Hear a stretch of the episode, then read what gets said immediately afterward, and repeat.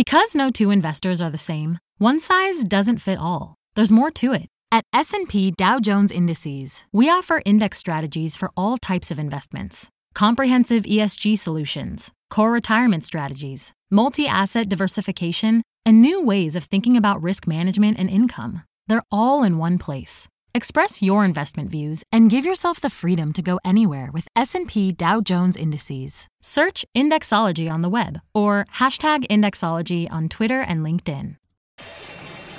My mission is simple, to make you money.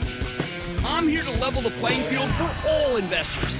There's always a bull market somewhere, and I promise to help you find it. Mad Money starts now. Hey, I'm Cramer. Welcome to Mad Money. Welcome to Cramerica. Other people want to make friends. I'm just trying to make you some money. My job is not just to entertain you, but to educate and teach you. So call me at 1 800 743 CNBC or tweet me at Jim Cramer. Pause. Yep, today the Fed hit the pause button on the rally, making it clear they favor more rate hikes this year than we'd expected. We come to believe that only trade wars could derail the averages. But the economy, it's just too darn hot. So the Fed feels compelled to take more action than we thought necessary. That's why the Dow fell 120 points, S&P declined 0.4%, and the Nasdaq dipped just 0.11%. The Federal Reserve is doing the prudent thing, raising rates and suggesting that it might need to tighten four times this year instead of three. That naturally made buyers more cautious. So what do you do? First, recognize that owning stocks just got harder. Higher rates are not a positive for the market, they're negative. Sure, we've been rallying despite the increase in rates, but with each additional rate hike from here, you lose bulls because it does make lending more expensive. Still, there is zero reason for panic. The market plummeted and then even bounced back a bit after Fed Chair Jay Powell laid our fears in a very well run press conference, ensuring us that we won't get a rat a tat tat series of rate hikes no matter what. But then it gave up the ghost near the bell, as it's just a fact of life that higher interest rates translate into more investors wanting to swap out of stocks and into bonds. Second, Powell's doing the right thing. Inflation has finally started to pick up. We had a red hot producer price index number this very morning. So he needs to take action. Many people have been lulled into belief that inflation can't come back. But when the Fed chief says the economy is accelerating, that makes many investors assume that inflation could be right around the corner. Now, I think it may be more complicated than that this time. There are a ton of deflationary forces out there, like the digitized economy that produces lower prices for everything that we talk about all the time on Mad Money. Whether that's enough to offset the inflation from a rapidly expanding economy or whether the Fed will even recognize the deflationary power of the internet, well, another story. For now, though, none of that matters. Higher rates will always trigger rotations out of a lot more stocks than they will into stocks. I mean, money flowed out of the housing stocks today viciously, and it meagerly moved into the banks. Makes sense. Mortgage rates are going up, which is negative for the home builders, but terrific for the banks, as they make more money on your deposits with four rate hikes than they would with three. That's why, even though most of the market got hit, we did see a reversal in a few bank stocks that acted miserably going, you know, for I'd say the last few weeks. JP Morgan up for most of the session, and Goldman Sachs. Only Goldman managed to finish the day higher, defying the downward pull of the average. These are some of the cheapest stocks in the market, though. Going to this meeting, there was a consensus that the Fed would wait before it got more aggressive. That consensus was wrong and that's good news for the financials. JP Morgan is the world's premier commercial bank. I bet the analysts will fall all over themselves to recommend it tomorrow. That said, Goldman represents the best buy here, in part because it's underperformed badly of late, and in part because the ATT Time Warner court decision is going to unleash a wave of new mergers that will boost the investment bank's earnings. Comcast, the parent company of this network, just bid $65 billion for the Fox assets, cash, exactly the kind of M&A business that allows a stock like Goldman Sachs to work here. Goldman, by the way, is representing Fox in the negotiations. Obviously, Fox is going to have to deal with Disney on the one hand and Comcast on the other. Plus, at the end of the month, the Fed will release its report cards for banks. I expect Goldman will get a clean bill of health and then immediately announce a gigantic buyback. As for the home builders, they've been lousy performers for ages. They're only going to get worse now as mortgage rates go up, especially since timber's not coming down because of our trade tip with Canada. We don't grow enough trees in this darn country to keep lumber prices low anymore. Plus, labor's getting scarce, so their margins will be squeezed. Meanwhile, retailers are going to stop getting the benefit of the doubt, at least for a few weeks, as they've had a big run. And investors often believe these uh, purchases are made the, at the retail level with credit cards. Uh, and higher rates are going to make credit card debt more expensive. Ultimately, retail is far more sensitive to employment than interest rates. But we're in the Fed blast zone for the moment, so you can expect the group to be weak. I think this could eventually be a good buying opportunity, but the group needs to go lower first. I'm looking for a 5 to 8% correction before you can be opportunistic. The consumer packaged goods stocks tend to sell off when the Fed gets as hawkish as it is because many people own these stocks for both their dividends and their growth. Lately, the growth has been meager and their dividends are pretty much a push versus the 10 year Treasury. On top of that, these companies have seen their margins get squeezed by rising raw costs and transportation costs. Two issues that came up in this morning's overheated price, uh, Producer Price Index number. So I expect profit taking in the consumer product stocks because they've been creeping up over the last few weeks. I told members of the ActionAlertsPlus.com club on a conference call today that they can hold on to only the fastest growers. We like PepsiCo. Slower growers with dividends less than 3%. Nope, not going to work anymore. Tech and industrials, they could get hit some more. Uh, both because of worries about trade and concerns about a worldwide slowdown. I know it seems ridiculous that four rate hikes instead of three can make a slowdown materialize out of nowhere. But you'll hear chatter of emerging market woes. America catches a cold. These countries catch a, get the flu. I say woe is me. It's just such a staple of journalism talk. But people do freak out. You'll hear that we're going to have a much stronger dollar, which will hurt our exporters. Remember the way the market works. You can easily craft a scenario that, that says things are going to slow down because of tariffs or interest rates. No one's going to disagree with you. That's way too dangerous. Commentators never get called out for being too negative. To be fair to the Bears, though, this was indeed a negative development today. You, you, can't be as bullish about the market as you were yesterday. You just can't. Possible exception to this view, it's going to be, yep, you got it, FANG, my acronym for Facebook, Amazon, Netflix, and Google, now Alphabet. I know these stocks may not be up your alley, but here's the deal. You remember how FANG became FANG? Something I know because we coined the term. It's because these companies don't need strong growth to propel their earnings. They have individual long term drivers, secular growth drivers that make it so that the economy is almost irrelevant. Facebook and Alphabet are taking share in advertising from traditional media, and that's accelerating although even that wasn't enough to prevent Alphabet from being dragged down today. Netflix, we just learned from Goldman Sachs, is about to inflect, meaning it's about to start making a lot of money, something a few people expected. Amazon's just a horse. Its advertising business is on fire, web service division is riding the cloud wave.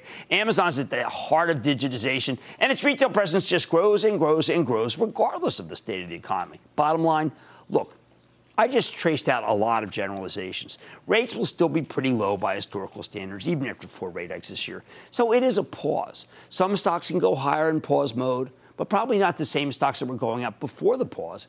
That's an important distinction.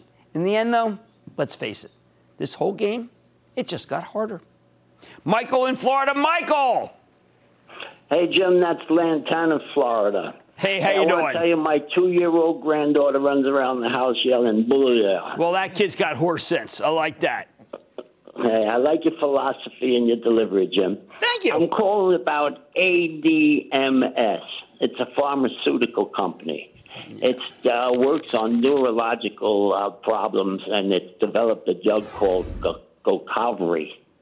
That's been uh, approved by the FDA and I, I'm behind in that stock about eight points. Right, right. And I'm wondering if you're. Uh, if you I got to tell you, sir, that is really a speculative small cap stock, and that may not be what you want to own uh, right now, as uh, the market's been taking those to the woodshed, and they do poorly in a in an overly inflationary environment, which people are going to say we have because of what the Fed did today. So I'm going to have to take a pass on that one. I need to, but thank you for the kind words. Let's go to Dustin in South Dakota. Dustin. Booyah, Jim from South Dakota. Hey. My question is about H&R Block, HRB. They beat earnings and revenue estimates, yet the stock got hammered today and it plummeted and fell almost 20%. Do you think it'll rebound, or is this a good entry? It was point? a really bad conference call, and they kept saying how great things were, and then they lowered the boom later in the call and EBITDA for 2019. It was a miserable call, and I really was upset with them. I prefer Intuit to them any day of the week. They did not do a good job. Let's go to Dan in New York. Dan. Hi, Jim. Longtime fan. Love watching at 9 a.m. and 6 p.m. Oh, thank you. Uh, CGC, Canopy Growth Corporation. After you had CEO Bruce Linton on recently, right. on June 7th, the Canadian Senate passed Bill C 45 to legalize recreational. Royal assent is expected as early as the end of this week after they iron out the amendments. With expanded international operations, from Africa to Germany to Australia and the recent NYSE listing, not to mention big pharma aspirations. When can we expect to see major institutional investors pile in, crush the shorts, and send uh, you know, to the moon? Dan, we gotta, we can't. This is a tough one. First of all, it is the only one that I, I have been serious about in this whole cohort. A lot of people, my Twitter feed, are constantly recommending ones I don't like. Second, we know Constellation's got a big investment in it, which, which if Rob Sanders says is good, it's good for me. I like the way the company spoke, but you know, it is up 30% for the year, and I'm not going to pound the table just after everybody knows what happened in Canada. All right. We're in a pause, and it's courtesy of the Fed, which is trying to do the right thing. And that means plenty of stocks can go higher, but a lot will go lower too. On Mad Money tonight, Wall Street's hottest club is the $100 billion club. It has everything chemical, sneakers, trains. Plus, you can invest in the names. I'll reveal who's in just ahead. Then it's one of the hottest stocks in this market, and the CEO is joining me here tonight. Don't miss my exclusive with the CEO of RH after its epic move. But first, here's a promise Trump made on the campaign trail in 2016. AT&T is buying Time Warner and thus CNN, a deal we will not approve in my administration because it's too much concentration of power in the hands of too few. Yes, you can't win them all. How will the AT&T Time Warner decision impact other telecom and media giants? I'm investigating. Don't miss a second of Mad Money. Follow at Jim Cramer on Twitter. Have a question? Tweet Cramer. Hashtag mad tweets. Send Jim an email to madmoney at cnbc.com or give us a call at 1 800 743 CNBC. Miss something? Head to madmoney.cnbc.com.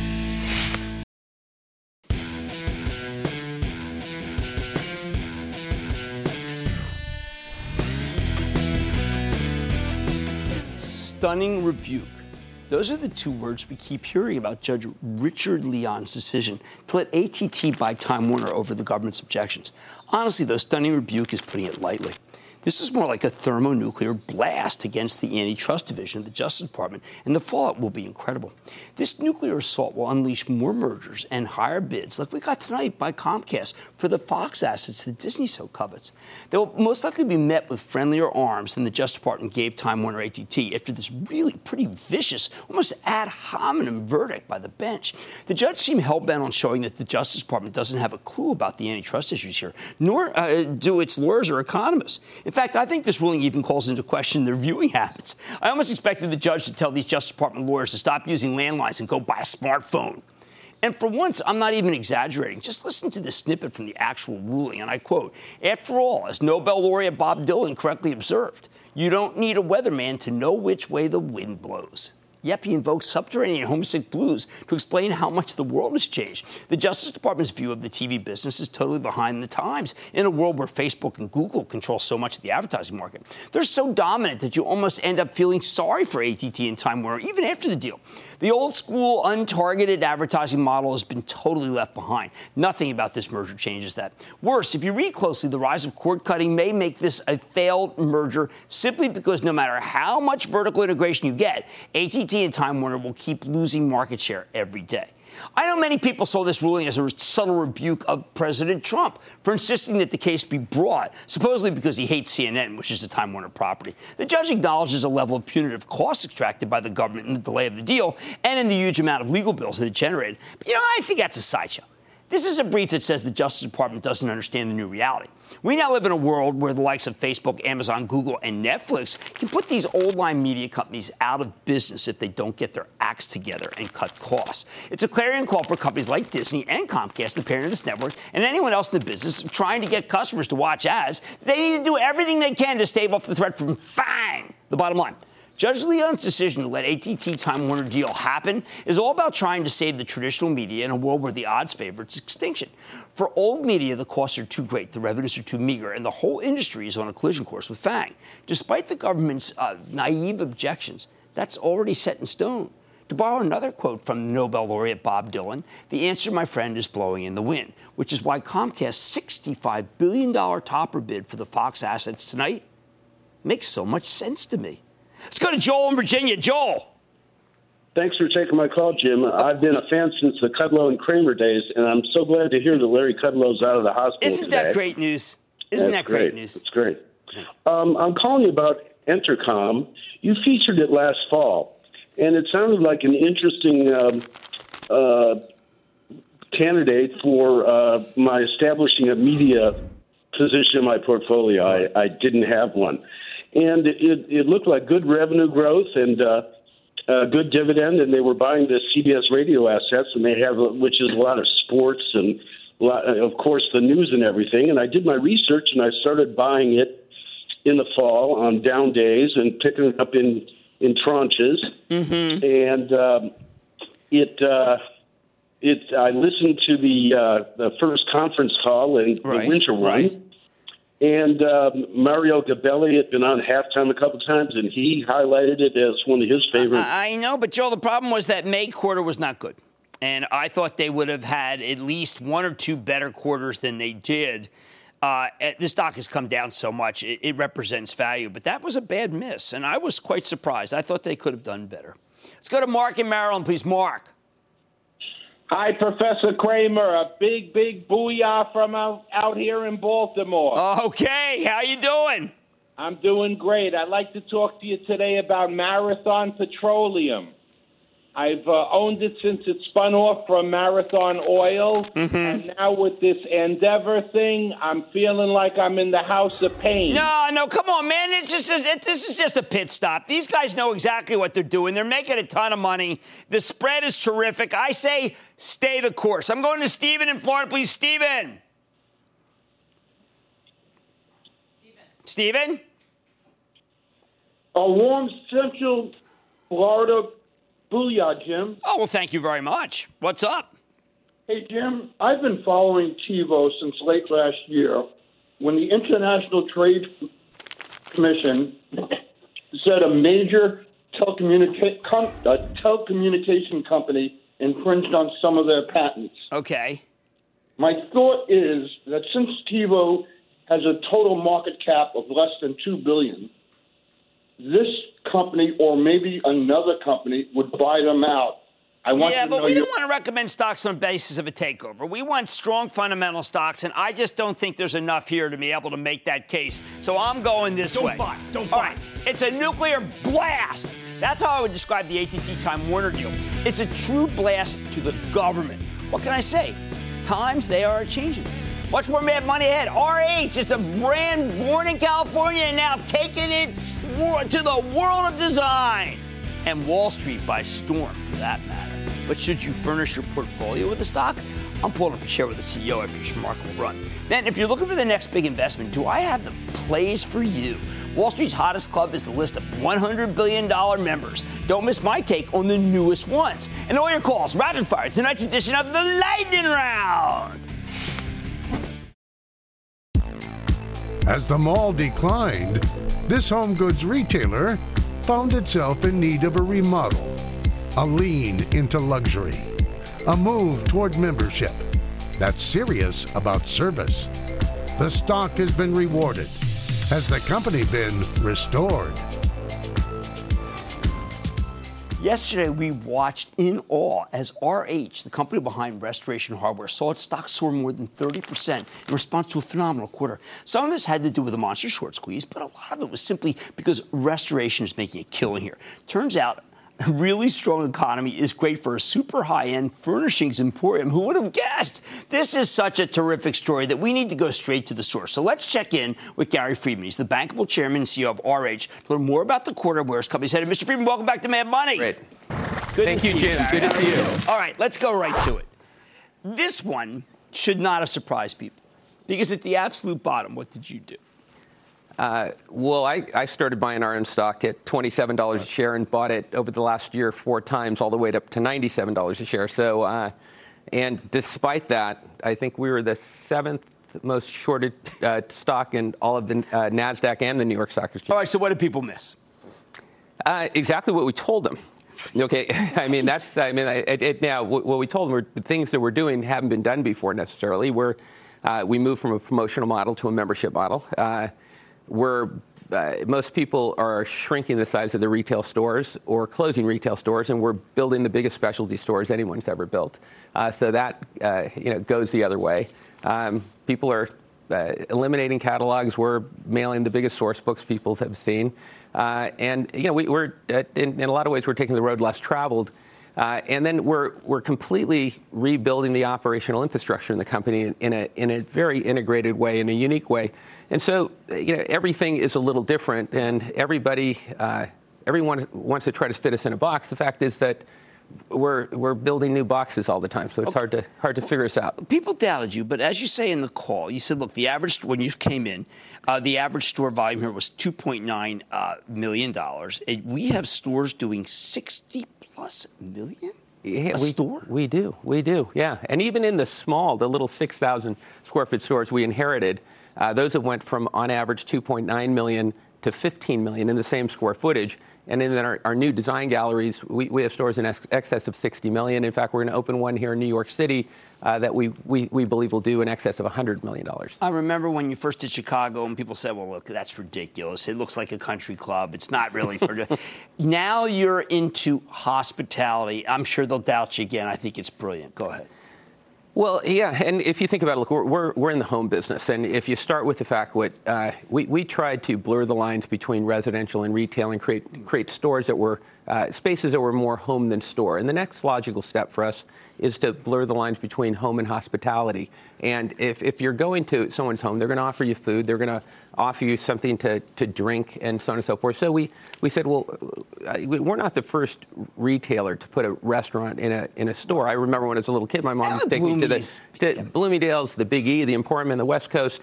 Um, but but most of them they were kind of a bolt on, right? Like I even say, like there's a department store. I won't say their name. I, I respect them a lot, but they just opened a a big news store uh, in Marin County where we live, and, and I heard they're opening a restaurant. So this was about a year ago, and I go down to see the store, and I walk in on the ground floor. I look all around. I can't see the restaurant. I go on the second floor up the escalators. I look all around. I don't see a restaurant. And I asked someone. I said, "Excuse me, but I, I heard you guys had a, a, restaurant in the new store." And they go, "Oh, we do.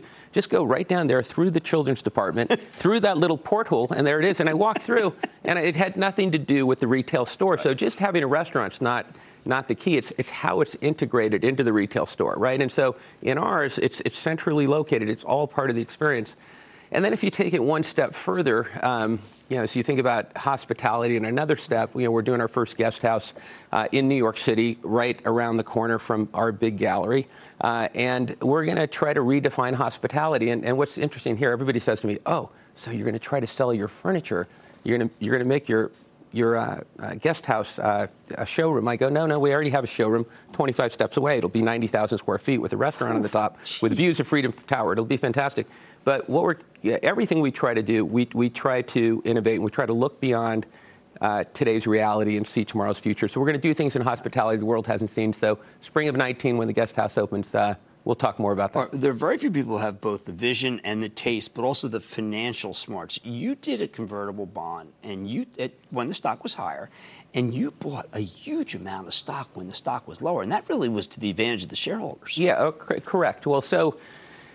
Uh, look, we, we got smart. We, we were lucky enough to uh, go private with some pretty pretty smart people uh, at, Ca- at Catterton and Tower 3. And uh, and it was the first time. Look, I, I, grew up right. I was a stock boy at the Gap, so I, I, grew up inside inside the company. I got booted out of junior college. I did, not know a lot about financing, but I, I had an opportunity to work for, for, pretty smart people, and plus I've studied Warren Buffett all the time, and I and I watched at, in in 2008 and 2009. Warren Buffett, it, you know, it's like seems like those with capital and in difficult times are the ones who capitalize. So I saw Warren was lending money to Goldman Sachs, lending money to B of A, and, and, and and so when the capital markets were ripe, uh, we thought, geez, can we access capital markets? And we were able to do two convertible deals at zero coupons, right? Mm-hmm. Um, and we had a really smart guy on our board, Barry Sternlicht, who told me it's almost like free money, right? Free money. And so we were able to do that, and we didn't need the money, and that's a good time to get the money. So we, we uh, you know, six, 600 million plus uh, of convertible bonds. And, uh, and when when we went through the transformation, we went public in 2012, and we were the perfect public company for 12 quarters, right? Mm-hmm. You get on that quarterly racetrack when you're public. Right. And, and you know something's going to go wrong at some point. Yes. You're going to blow a tire. The, the, question is when you blow a tire, do you pull your car into the pits and change the tires, or do you go right back out? Right. We decided to pull into the pits and rebuild the whole car. And so that's a little strange for people. And so, but during that time, even though we articulated our plan to re-architect the, the back end of the business to move from a promotional model to a membership model, it looked like all the cars were going by us, and people thought, you know, oh my gosh. And they, um, you know, stock went down to 25, and, and we said, look, um, if if they don't want to bet on us, uh, we'll bet on ourselves. And so we we took a, uh, the the money on the balance sheet, we raised some other capital, and we bought back half the company. Well, it was brilliant. The, I, applaud you and your team. My team's all here. Team and by the way, I have my grateful T-shirt on because I am grateful to all of them, all of our associates, now, all through like the country. I like a CEO and our shares board for the credit with his team. Doesn't cost you anything to do that either. That's Gary Friedman, Chairman CEO of RH. It's not done going higher, guys. Stick with Cramer. Coming up, get ready for market cap madness. Do these $100 billion club members belong in your portfolio? Cramer breaks it down when Mad Money returns.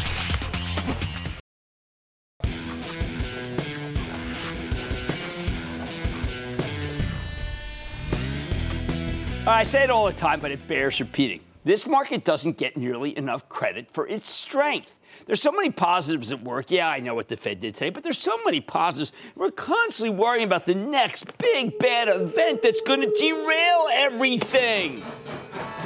For all we know, people will be crying wolf tomorrow about today's Fed rate hike.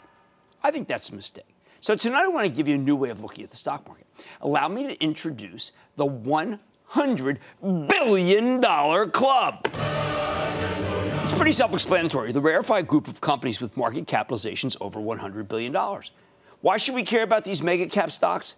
Because unlike an index, the $100 billion club isn't selected by anyone. There's no nominating committee. The only way a company gets its name on this list is by producing years and years of gains. So tonight we're going to focus on the newest members of the $100 billion club, the companies that have reached this psychologically important level in the past year, because this is a fantastic place to search for winners, even in a down tape like today. In the last 12 months, this club has seen 15 new members. That's a lot. And it turns out this list is a veritable who's who of what's working. And I had to say it, but we talk about these names pretty much every night. We just hadn't put them in this context. So let's kick things off with the members that joined the $100 billion club in the second half of last year. We'll get to the more recent entrants after the break. Okay, what do we got here? We got Dow DuPont, NVIDIA, Nike, Texas Instruments, Union Pacific, Broadcom, and United Parcel. They all hit $100 billion in market capitalization late last year, and they've stayed above that level to this day. Dow DuPont, exceptional case because the gigantic chemical company merged its way to its current $162 billion valuation, and it's not going to stay there. Remember, last year the old Dow Chemical and DuPont completed their monster combination. But the whole idea of this merger, masterminded by the brilliant Ed Breen from Philadelphia, by the way, was that it would only be the prelude to a three way breakup.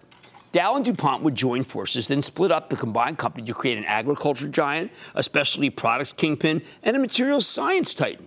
Those spinouts are coming next year. Given the tremendous amount of value Ed Breen created by breaking up the Tyco company back in the day, I am very much a believer in this story. I would be a buyer right here.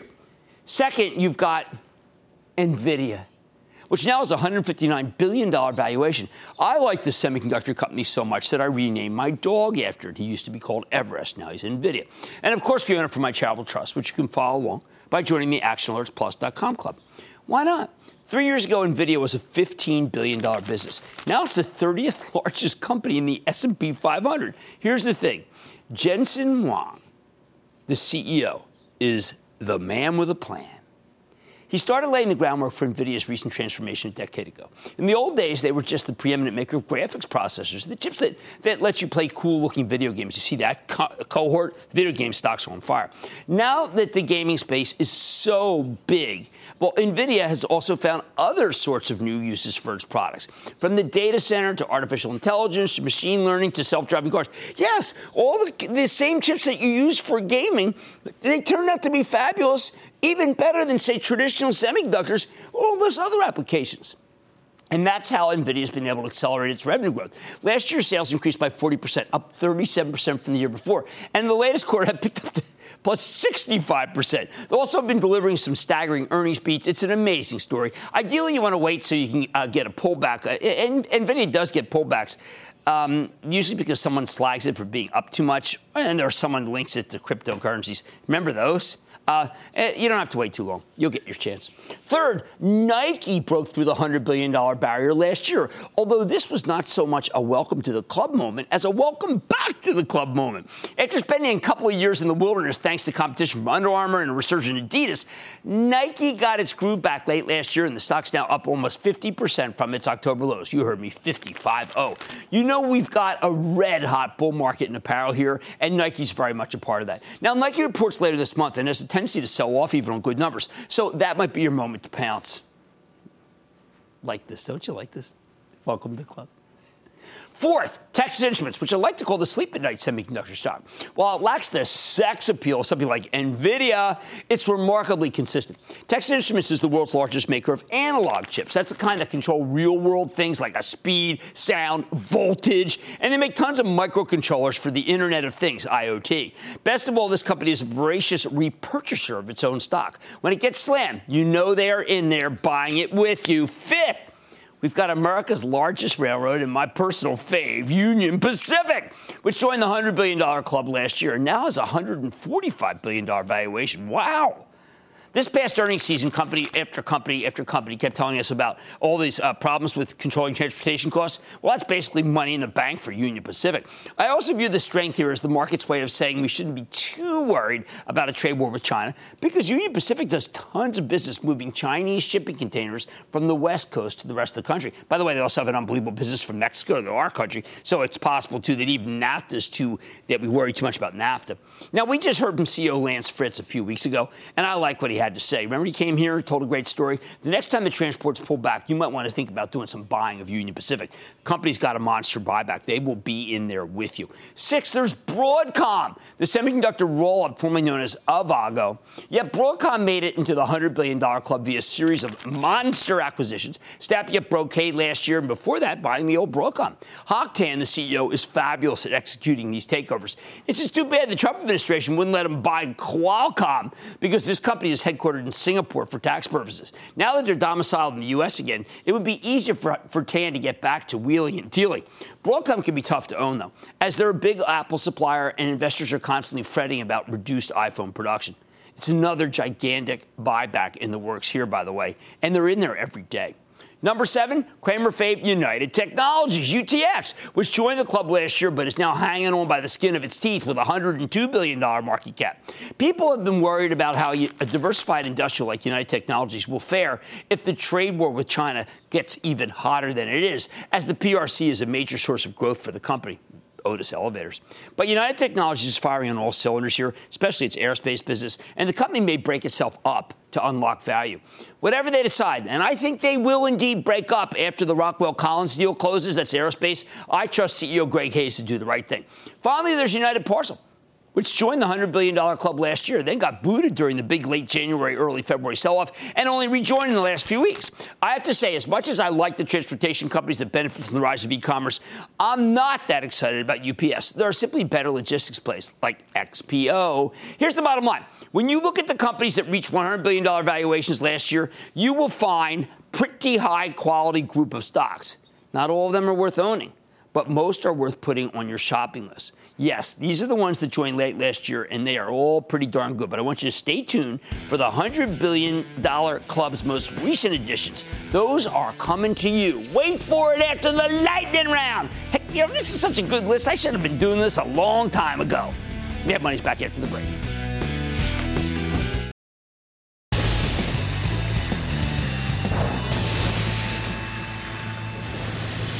It is time. It's over the lightning round. Play this out. And then the lightning round is over. Are you ready, Skate? That is over the lightning round. Clippers. I might start with Mike in New York. Mike. Jim, how are you? I am good. How about you, Mike? Pretty good. Just one quick thing. Eagles to repeat this year. I believe I like that. I'm on the bus. What's up? Anyway, quick thing I wanted to ask you. What's going on with the stock Xylem? Well, look, you know, like, like, we said last night, we like anything water connected. It's come down a little bit. It's still up for the year. I'm going to reiterate to buy. Let's go to Rob in Virginia. Rob. Hey, Jim, uh, KPTI is on the verge of filing its first NDA for selinexor. What do you think? Well, man, you're out there on your own, I got to tell you, because that is one dicey, but that is a very, very speculative situation for a billion dollar company, and I cannot endorse it here. Let's go to Pete in Maryland. Pete. Jimmy, happy Wednesday. Oh, yeah, man, we're almost almost through with Wednesday. What's up? Hey, uh, I have uh, NRZ is what I'm calling about. High yield, very high yield. Don't know whether it can be backed up. Why? Because I don't really know what they own. That's the problem with some of these higher yielders. They got mortgages. I can't figure out whether they're good or not. I'm taking a pass. Kathy in Arizona. Kathy. Hi, how are you, Jim? I'm good, Kathy. How about you? Well, we're 106 degrees, but we're doing okay. I hey, saw I that. Someone was in uh, for uh, Vegas today for us. What's up? I want to know about ticker symbol KEM, Kemet Corporation. Inexpensive semiconductor company that I think is worth buying. I know it's a little speculative, but I think it's a good one. Let's go to Brian in New York. Brian. Yeah, booyah, Jim. Booyah. Yeah. Ticker symbol IOVA, Iovance Biotherapeutics. You know, I mean, look, it's a. It, look, we have always said the same thing. Oncological specs we are willing to accept as long as we understand that they are specs and nothing more because they tend to get takeover bids. Let's go to Chris in Massachusetts. Chris. Hey, uh, Cramer, a big Bay State summertime booyah you. Fantastic. What's up? Uh, calling today about Casella Waste Systems. They're a mid-sized player I've in the known him for many years. Used to have a position in many, many, many years ago when I was a hedge fund manager. I got to tell you, I think you should be in waste management. Let's go for big and best. Let's go for best of breed. I need Tyler in Minnesota. Tyler. Hey, Jim. Uh, I, I had bought Boston Scientific back when it was five bucks, and right now it's like thirty-one fifty or thirty-one sixty. Uh, should I buy more of it? No, no, no, no. As a matter of fact, I want you to take out your cost basis tomorrow and play with the house's money. Mahoney's doing an unbelievable job. We did not see that takeover bid materialize. I don't care. It's an earnings story, and they are a remarkable company. Dan in California. Dan. Hey, Jim. Thanks for taking my call. How are you today? I'm good. How about you? Excellent.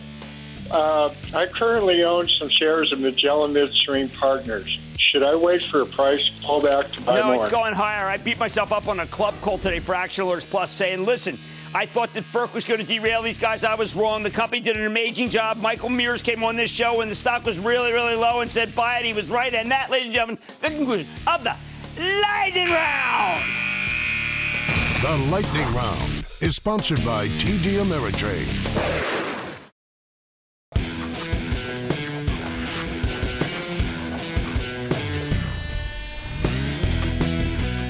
In a bull market, and make no mistake, th- this is still a bull market even after the Fed rate hike. Winners do tend to keep winning. It may sound silly, but it's true.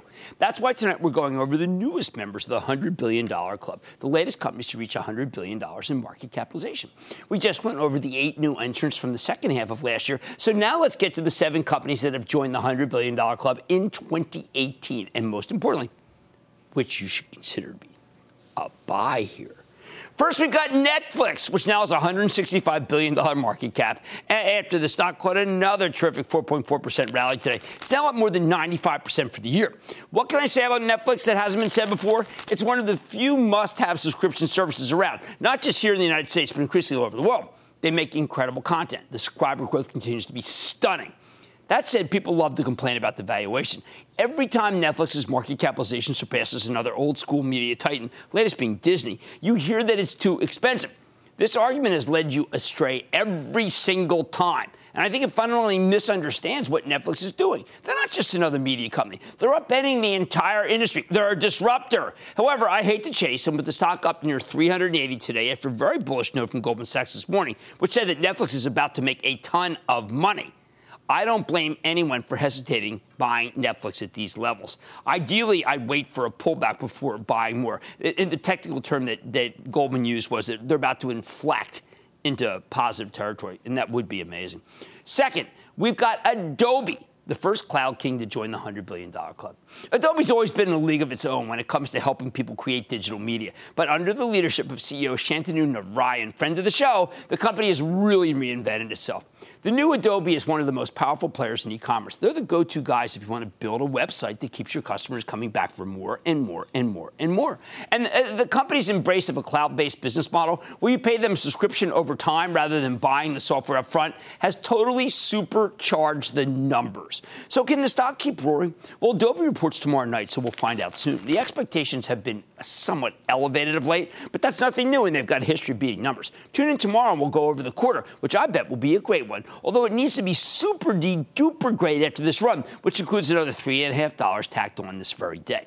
Third member of the class of 2018? Eh, a little sedate here. Abbott Labs across the $100 billion threshold earlier this year. How much do I like this medical device company? Enough that we own it for my charitable trust, which you can follow along at actionalertsplus.com. Abbott's CEO, Miles White, We've profiled him a couple times. He's done a masterful job of unlocking value over the years, including the spinoff of AbbVie, the drug business. Boy, that worked out well, too.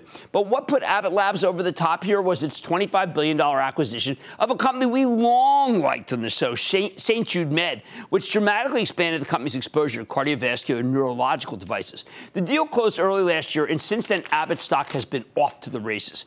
In recent months, though, it's been trading sideways as shareholders digest their earlier gains. My view, I like Abbott Labs a lot. Company's got a bunch of new products in the works and has an incredibly consistent track record. When it comes to earnings, Abbott has either met or exceeded Wall Street's earnings estimates every quarter for more than for more than 10 years. You can't make it. I told you Miles White was great. Well, the stock's only up a couple of points, uh, uh, points this year, uh, only off a couple of points from its high. I would buy some right here and then maybe buy some more if it drops to, say, 58. Fourth is Accenture, ACN, the big information technology consulting and outsourcing play. Basically, Accenture helps other companies get the most out of their technology, and it's incredibly well run. So I wasn't surprised when it joined the $100 billion club earlier this year. Put this as simply as possible. These guys make it easy for their clients to upgrade their systems in order to embrace the cloud or mobile or advanced data analytics. They're experts. That makes Accenture a huge winner from the rise of the cloud. Okay? And you rarely hear it being touted as such, except for on the show. The other odd thing here is that the stock has a tendency to sell off after earnings, even when the numbers are excellent, which is usually the case. When Accenture reported a fabulous quarter in March, it plunged from 162 down to 147 on the news. As I pointed out over and over again, that's the best moment to buy. And sure enough, like clockwork, the stock has rebounded to 163. So if you like this story, you, you might get a better buying opportunity when Accenture reports again in two weeks. Every time it comes in after the quarter, we tell you to buy it. I bet you'll probably end up doing the same thing again. Fifth, controversial, Booking Holdings the travel artist formerly known as Priceline. This has been a great long term story, but the whole group stalled last year as investors worried that the online travel space was becoming crowded. Turns out those fears were unjustified, and Booking Holdings is roaring again. It's up 21% year to date, bringing its market cap up to 102 billion. I don't dislike this one, but I do think there are better opportunities out there. Opportunities like number six, Salesforce.com. That's another very recent addition to the $100 billion club. Just got there. Second cloud king to join the group. Over the years, we've watched as CEO Marc Benioff has built one of the greatest software companies in history. He practically invented the cloud, revolutionizing customer relations management and inspired a generation of smaller software developers. This company keeps generating stunning revenue growth. They blew past the $10 billion revenue target last year, charging toward 20 billion, which analysts believe they'll hit within four years. I think that's going to be much earlier than that. Wouldn't shock me if they do it in three or even two. Plus, lately, Salesforce has become a pretty good earner, like Ralphie in The Sopranos. My advice, pray for a pullback. Let you buy this one to weakness. Pray for it. It's a terrific stock to own on a multi day Fed inspired sell off where people come on and say, Ooh, the sky is falling. Think Salesforce. Finally, in the last few weeks, PayPal has joined the $100 billion club. I've been a fan of this payment technology company even before it was spun off by eBay in 2015. It might seem obvious now, but being a bull on PayPal has not been that easy. The whole way up, there were naysayers claiming the company didn't stand a chance. But thanks to the leadership of CEO Dan Schulman, PayPal proved them wrong by partnering with the very companies that were supposed to destroy it. Now they've got a great asset in Venmo, the social payments app, beloved by millennials. They like the emojis and I think the stock has more room to run. I bet PayPal ultimately becomes the way to bet now that organized uh, online gambling is legal. Soon your cell phone will be your casino and PayPal will be your MO. Here's the bottom line when it comes to the newest members of the $100 billion club, I say dance with the one that brung you. These executives have created tremendous value here, and I bet they're going to keep doing it. May seem like a silly way to pick stocks, but in bull market, winners tend to keep winning. And nothing says like success than joining the $100 billion market capitalization club. Welcome to the club, and stick with Cramer.